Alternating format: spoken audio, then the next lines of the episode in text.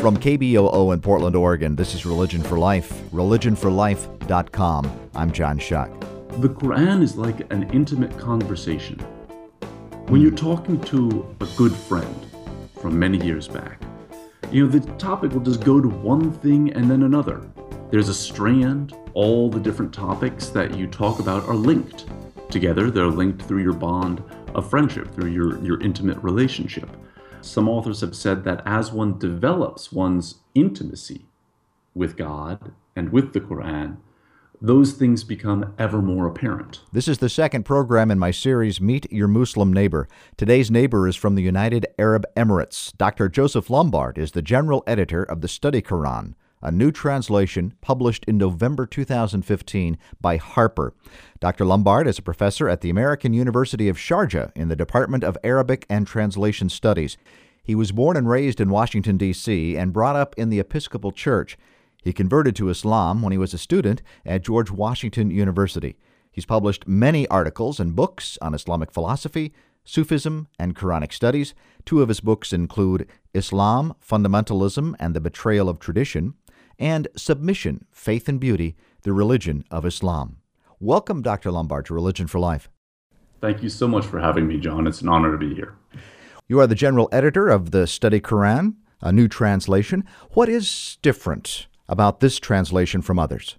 Well, there are several things that are different. The most important thing that makes it stand out in the history of Quran translations into Western languages is that it has a running commentary of close to 1 million words, so that one does not have to look only at the translation, but one can get a variety of other ways in which a verse could be translated, and also how the Islamic tradition has interacted with certain verses over time.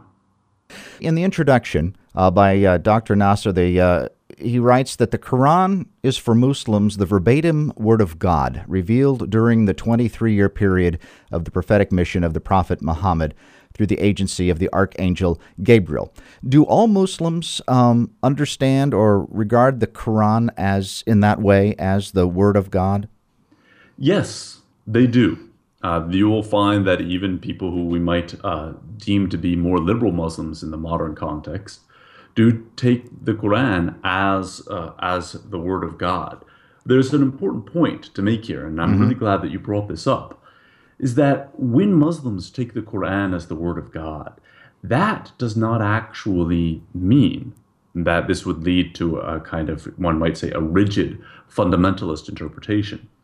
It's actually the process of taking the Quran as the Word of God that leads away from fundamentalist interpretations because it is admitting that no human intellect could possibly encompass the whole of the divine word. And so no one interpretation is ever going to suffice. And that's why in the study Quran, we've given, for some verses, you can actually find seven different interpretations of a particular verse. Well, tell me a little bit about uh, about how many interpretations and how many translations are there, and the debate uh, within the study of the Quran itself. Well, there's a lot of debates within the study of the Quran itself. Um, there are over 60 translations into English alone uh, of the of the Quran, and I, I, imagine that there are even more than that. And I certainly haven't read all of them. Uh, there are some debates that rage within the academy as to what are the origins of the Quranic text. Was it actually something that originally developed in Arabia, or did it actually uh, first develop in the uh, area of, uh, of Syria and Palestine? Um, but in, re- in the last decade, for the most part, manuscript evidence and historical evidence has been able to substantiate that the understanding that has been passed down within the Muslim historical record over time is most likely is the most, uh, shall we say, reasonable explanation of the history of the text. Now, in the introduction, um, Dr. Nasr also mentioned that the study of this particular study will be based on Muslim tradition as opposed to, say, a fundamentalist interpretation on one end, or perhaps a Western historical critical view on another. How might an historical critical view be different to a traditional Muslim interpretation? Well, That's a difficult question to answer because there are so many different historical critical views of the text. Mm-hmm. And one of the reasons why we actually chose to situate our commentary within the classical Muslim tradition is that there has been a tendency within the Western academic uh, treatment of the Quran to eschew many of the interpretations and especially historical contexts that have been given by Muslims over time. One thing that people tend not to realize is that from the very beginning of Islam and the very beginning of the tradition of Quran interpretation, Muslims recognized that all texts have historical contexts and that to fully understand a text, one needs to know the historical context. Ali ibn Abi Talib, who is revered in both Sunni and Shiite Islam, is recorded to have said to, uh, to a man that if he did not know the historical contexts, what's known in Arabic as the Asbab an-Nuzul, um, that if he didn't know them, he shouldn't comment on the Quran. So while modern historical critical methods do have something to lend to our understanding of the Quran, it's important that they also be embedded in and fully cognizant of how the Islamic classical tradition has treated this same question. And of course, one of the historical or the main historical event, of course, is is the Prophet uh, Muhammad. Um, and I'm wondering if you can tell me in what sense, if any, uh, did he have input into the Quran? How is his life connected with the Quran? How do we understand that, perhaps historically and theologically? Well, that's a very that's a very important question. Now, for Muslims, Muslims will say that uh, that the Prophet Muhammad, peace be upon him, mm-hmm. had nothing to do with the actual wording of uh, of the Quran, and there are actually several verses of the Quran that are interpreted by classical Muslim scholars uh, to be statements to that effect um, that uh, that the prophet himself has nothing to do with it. And there's even one verse where it says that if he tried to attribute these words to us, we would take him by the hand and we would cut his life vein, and none of you would be able to do anything about it. So that seems to be a firm statement in the Quran that there's no human voice within this. However, at the same time, theologically, Muslims say that the Prophet Muhammad is the embodiment of the Quran, hmm. and that it is through him that we learn how to put the Quran in action, how to live in accord with the Quran. And there's a famous saying of one of the Prophet's wives, Aisha, that when she was asked after he had passed away, what was he like? What were his character traits? She said, His character traits were the Quran. And so, really, since the beginning of hmm. Islam, Muslims have sought to, in a sense, learn about the life of the Prophet Muhammad in order to understand how to act in accord with the teachings of the Quran.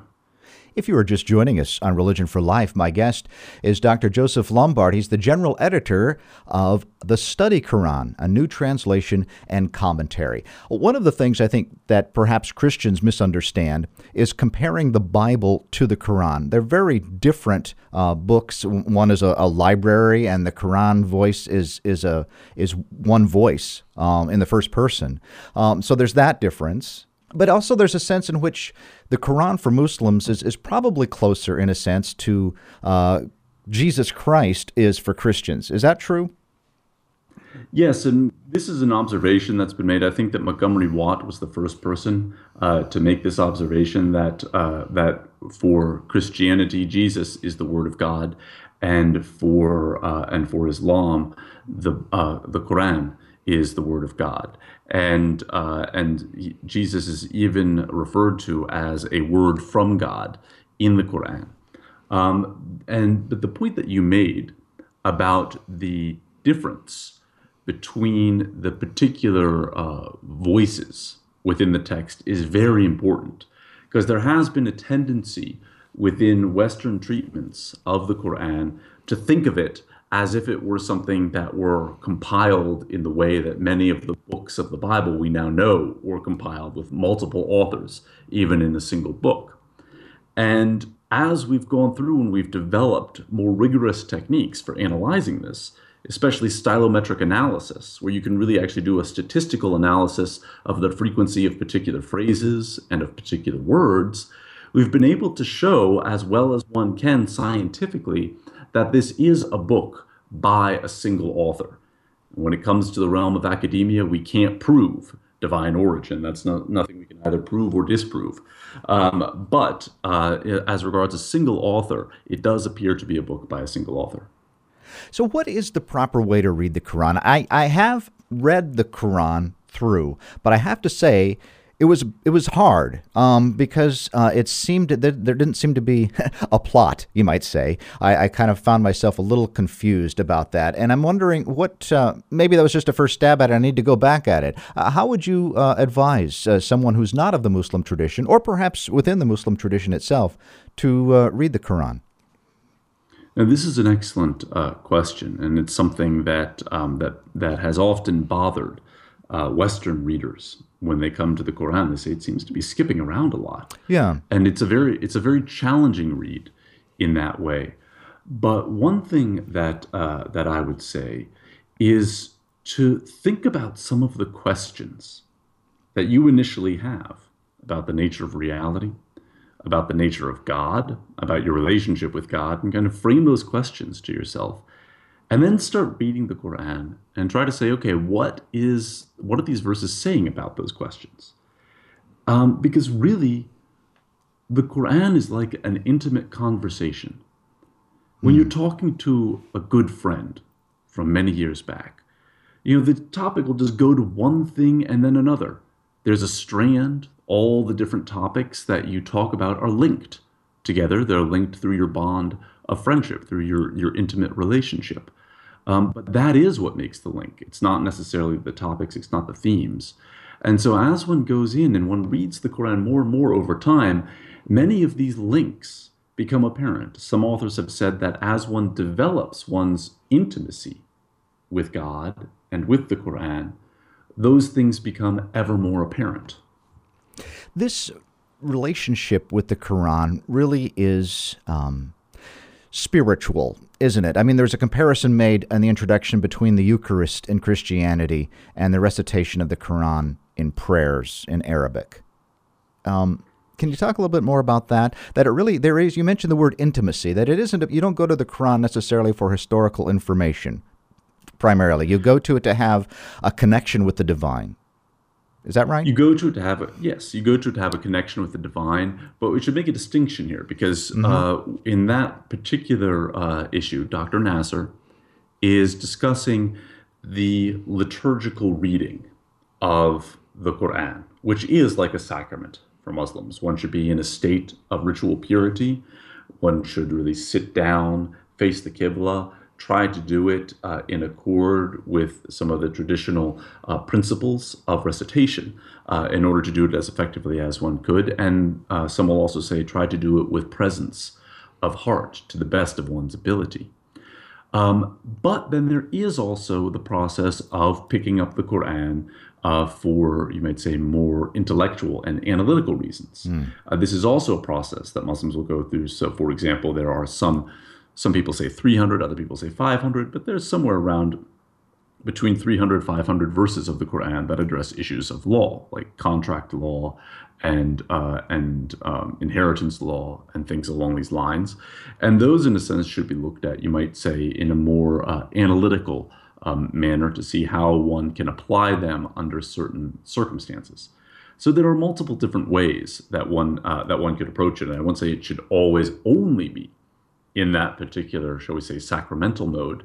But that for Muslims is the primary mode. And if one doesn't have that primary mode of it, Muslims will say that one's kind of analytical process coming to the text will be um, potentially corrupted. Let's talk a little bit about the law and, and, and the Quran and how that's interpreted today. Perhaps, uh, you know, of course, many critics of Islam, and uh, perhaps hysterically, will talk about, you know, uh, the Sharia law or something of that nature that uh, Muslims want to import uh, an ancient kind of way uh, and in opposition to democracy or something like that. But that, obviously, that's shallow, but how do you understand, uh, for example, law as revealed in the Quran uh, to more modern understandings of uh, the law? Well, one of the things that has to be clarified when we think about uh, Sharia is that Sharia is uh, is in a sense, you might say, um, the uh, kind of understood as being an eternal way, and it's more than just law. Mm-hmm the real proper word for law is jurisprudence or fiqh. And there are different schools. We don't say that there are schools of law in Islam, we say that there are schools of jurisprudence. Now, those schools of jurisprudence have some fundamental underlying principles, but the way that they're applied in different historical circumstances varies greatly from one place to another. So there is absolutely nothing monolithic about Islamic law. In fact, when the British came into India, they found the diverse applications of Islamic law to be incredibly frustrating. And so you couldn't really set up policies from one province to another because of it. And so that's why they actually tried to abolish uh, the different schools and the way of, of applying jurisprudence in different parts of, of India. I want to talk about science and the Quran. Um, in Christianity, there has been an ongoing discussion and ongoing conflict between religion and science, uh, between creationism, for example, taking the six day creation story in Genesis as, as literal, um, having a hard time understanding science uh, as it's being revealed to us a 14 uh, billion year old universe and humans evolving from other species. With the Quran, um, is modern science challenged some of its interpretation, or is the Quran um, compatible with modern science?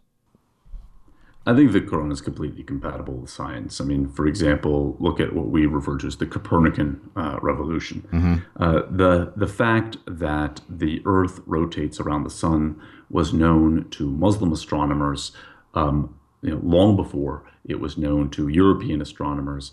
Uh, the Ptolemaic view of the universe was broken down within the Islamic world long before it was broken down within the European world, and this wasn't a problem. This didn't challenge uh, people's particular theology. It didn't have to be a problem uh, within the West, in fact, but uh, but some people decided to to you know put a stake in the ground over this one. Um, and these types of things haven't really caused the same shock waves in the history of Islam that they have caused in uh, in European history. Now, this is not to say that you're not going to find some kind fundamentalists uh, or strident puritanicalists out there who have uh, neither an understanding of classical Islamic teachings nor an understanding of the uh, of uh, modern science and will try to deny some aspects of modern science based upon their particular reading um, of a Quranic verse. But you know, for example, one of the things that you say regarding you know the earth was created in six days, this discussion occurs in the Quran as well. However, there's also a verse which says that a day of yours is like a thousand days with your Lord.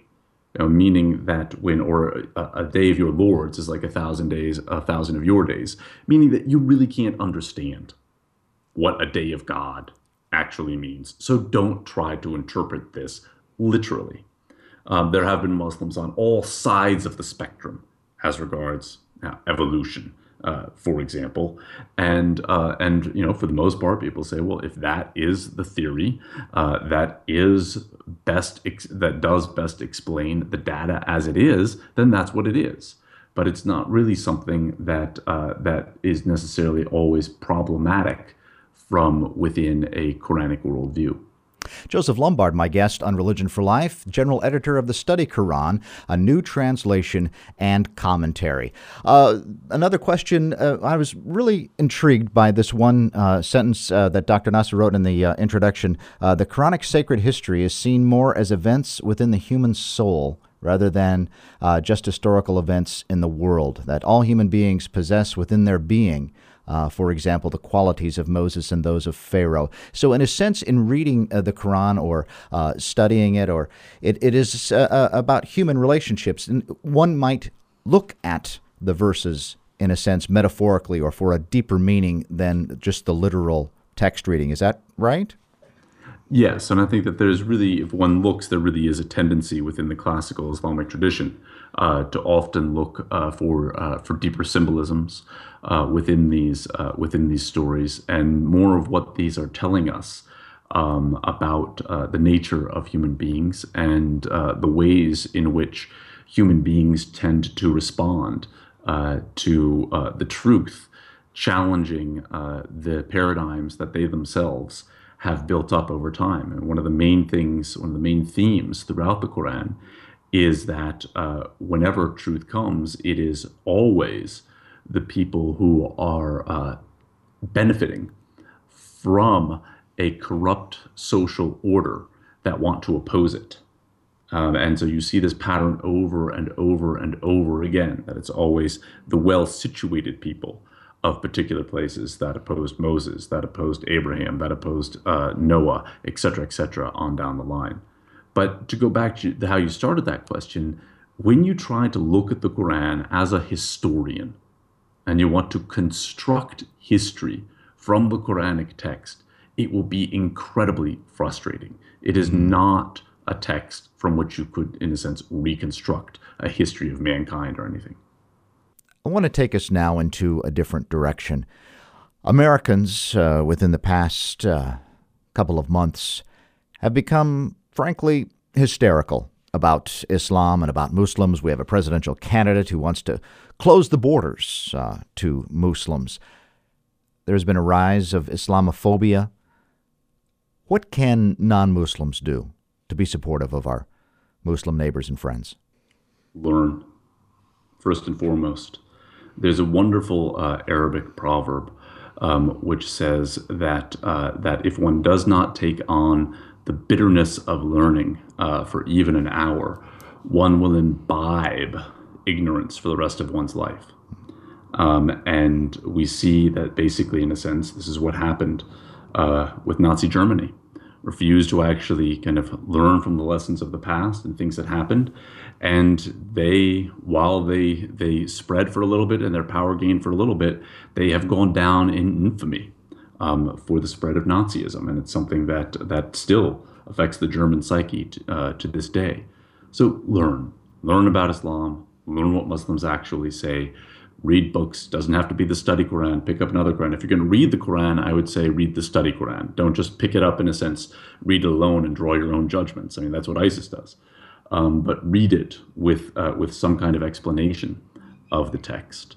Um, and there are other books uh, that are out there. You know, get to know some of the local uh, local Muslim groups, but don't take what some of these other groups that are out there um, who really just want to fan ideological flames.